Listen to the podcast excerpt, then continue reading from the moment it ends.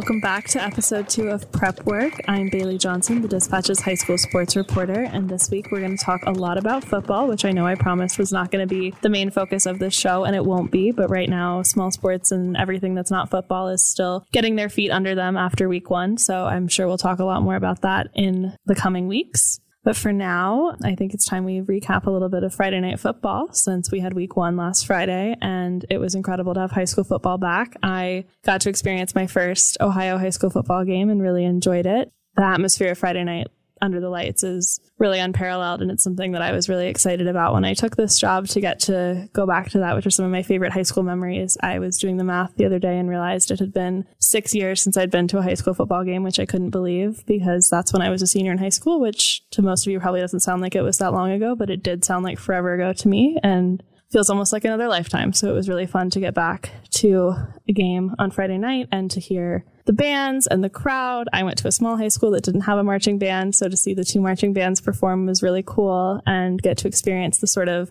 big high school football game experience with they set off fireworks after the game the players in the student sections were so excited to hear the student sections battling back and forth, whether they were chanting scoreboard or we can't hear you or any of that stuff that's so common, but was so lost over the past 18 months. To have a night that felt pretty normal was really incredible. And I know that around the city and around the state, a lot of people had the same experience. So we just keep our fingers crossed that COVID doesn't creep its way back in and start impacting things. I know there were about 15 or so games that were canceled this past week. Not all of them probably due to COVID, but I know at least a handful of them were. So hopefully, as school gets back in session and people are in the classroom, things don't progress and get worse because it would be really unfortunate to have a normal start to the year and then have things start to slip again. So I was up at Hilliard Darby to see them play Olentangy Orange. It was a little bit of a slow start to the game, only seven combined first downs in the first half, but Darby was up 3 0 at halftime. Their sophomore kicker kicked about a 30, 35 yard field goal to put them up. I believe that was his first high school kick. So congratulations to him on that, I guess.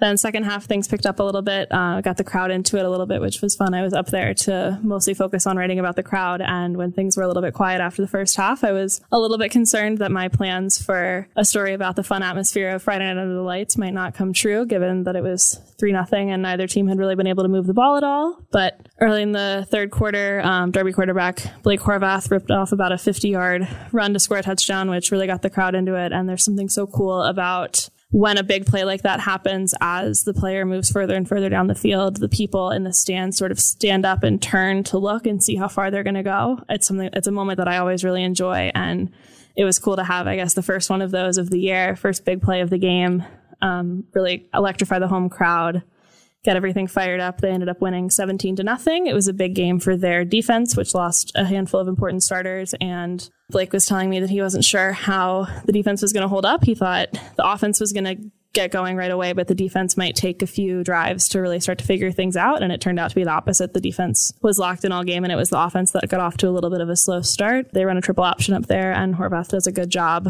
running that, but he's also got a pretty good arm on him for somebody that is in charge of a triple option team. He had about a 40 yard completion in the second half called back for holding. So hope we get to see him show off the arm at some point this season as the season progresses and they sort of work to combine their triple option style that they like to run with having a quarterback that is capable of throwing the ball down the field. I definitely missed out on probably the craziest game of the week in the area while I was up at Darby um, over at Upper Arlington. They came back from being down 41 21 to Reynoldsburg late in the third quarter to score 21 unanswered points to win sports editor Brian White was at the game and was keeping me updated throughout and was saying that Upper Arlington didn't look so good. He wasn't sure how things were going to go. And then all of a sudden, late in the third quarter, everything flipped. They scored three touchdowns, came back and took the win. They scored the final touchdown with under 30 seconds left and were able to kick the extra point and convert that where Reynoldsburg hadn't earlier in the game, which gave them that one point difference. And they won 42 41. Upper Arlington running back Carson Gressick was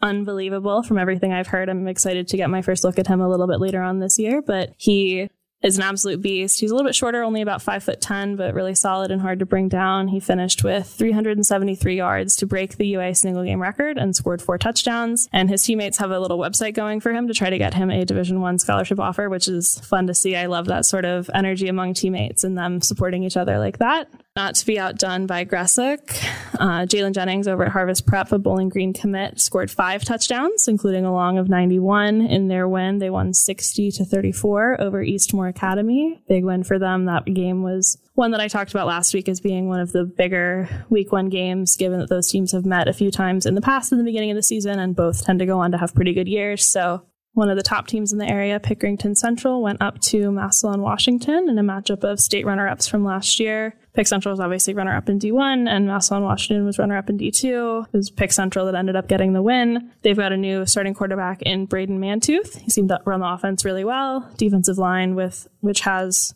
four Division One players was really, really strong. Pick Central, of course, we all know is going to be a fun team to watch this year, and their week one performance certainly showed that they are expecting to keep up all of their success from last year and maybe flip the script at the end of the year and come away with the state title this year. Who knows? We'll find out. I guess that's the fun of high school football. We've got nine more weeks of the regular season to see how things are going to shake out heading into the playoffs this week. Some fun games coming, a little bit less maybe interesting than last week, though every game always finds a way to come up with a good storyline and create some interest where you didn't necessarily think there was going to be any. Um, Pickerington Central is going to host Elder from Cincinnati, which should be a good one. Elder's got a ton of history, has a really cool stadium over there, so I hope I get to go see that at some point in the pit. But the game at Pick Central should be a really good one. Westerville South is heading to Westerville Central. They both won their openers, and a crosstown rivalry game is always fun. Kaden Saunders at Westerville South is super electric, really, really talented athlete, Penn State commit who will enroll early there in January. So I guess we have to take our opportunities to see him while we've got them, and he should be just super fun to watch this year. Marysville will finally get to open their season after their week one game was canceled due to COVID protocol issues with their intended opponent. Gabe Powers, linebacker up there, is an Ohio State commit, has super high hopes for them this year. Um, he's also their starting punter, which I just think is fun. I'm sure they're raring to go after not being able to find a team to play in week one. There was a lot of shuffling of the schedule. Some teams were able to find opponents, like Watterson was supposed to play Whetstone and ended up finding a team to play. Marysville, even though their game was canceled pretty early on in the week, weren't able to get things sorted. So I know they're looking forward to getting going this week. And in the non football sports, volleyball, field hockey, soccer, and cross country all got going over the weekend. Golf's been going for a little bit now. So look for more coverage of those and more discussion of all those sports on this show as the season heats up and continues. There's not a whole lot to talk about out of week one. A couple strong performances from people like Lucy Keeler at Olentangy Liberty on the field hockey team. She had a hat trick in their 4 0 win. Abby Rice, the goalie at Upper Arlington, opened her season with a shutout the first time she's played goalie at the high school level. She's always played goalie on her club teams, and it's what she'll play at Tennessee next year. But this is the first season she's gotten to play goalie in high school, and it started off well with a shutout. Her coach told me last week that he wouldn't be surprised if she's one day the goalie on the um, U.S. women's national team, and she is in the player pool for the U18 women's national team. So she's on the path to make that happen in baseball, though it's not baseball season, it's baseball all star game season. And Jacob Miller, Louisville commit pitcher at Liberty Union, pitched in the perfect game All American game Sunday night at Petco Park in San Diego. And then Monday morning, when Baseball America released their top 50 draft rankings for high school players um, for this coming year MLB draft, he was ranked at number 13. So we're a long way from baseball season, but one of the top players in the country right in our backyard and definitely someone to keep an eye on on the way to baseball season. We've also got Athlete of the Week is back, which I know is exciting for a lot of longtime supporters of high school sports around here. Something that our sports editor Brian White has been working hard on and got the week one poll out now. Voting is open through 4 p.m. on Friday. You can find it on dispatch.com and a variety of other places. So we can take a little look at this week's ballot right now after the poll's been up for a few hours as of Monday afternoon. KJ Benedict, the quarterback at Bloom Carroll, is currently leading the poll. So if you don't want him to win, make sure you get your votes in for somebody else. He had 186 yards and three touchdowns in their game on Friday. Elsewhere on the ballot, we have Ella Franz, a tennis player at Olentangy Berlin. She's undefeated so far this year, 3 0 in singles matches. Won both of her matches last week in straight sets. Carson Gressick, as we talked about, superstar running back at Upper Arlington.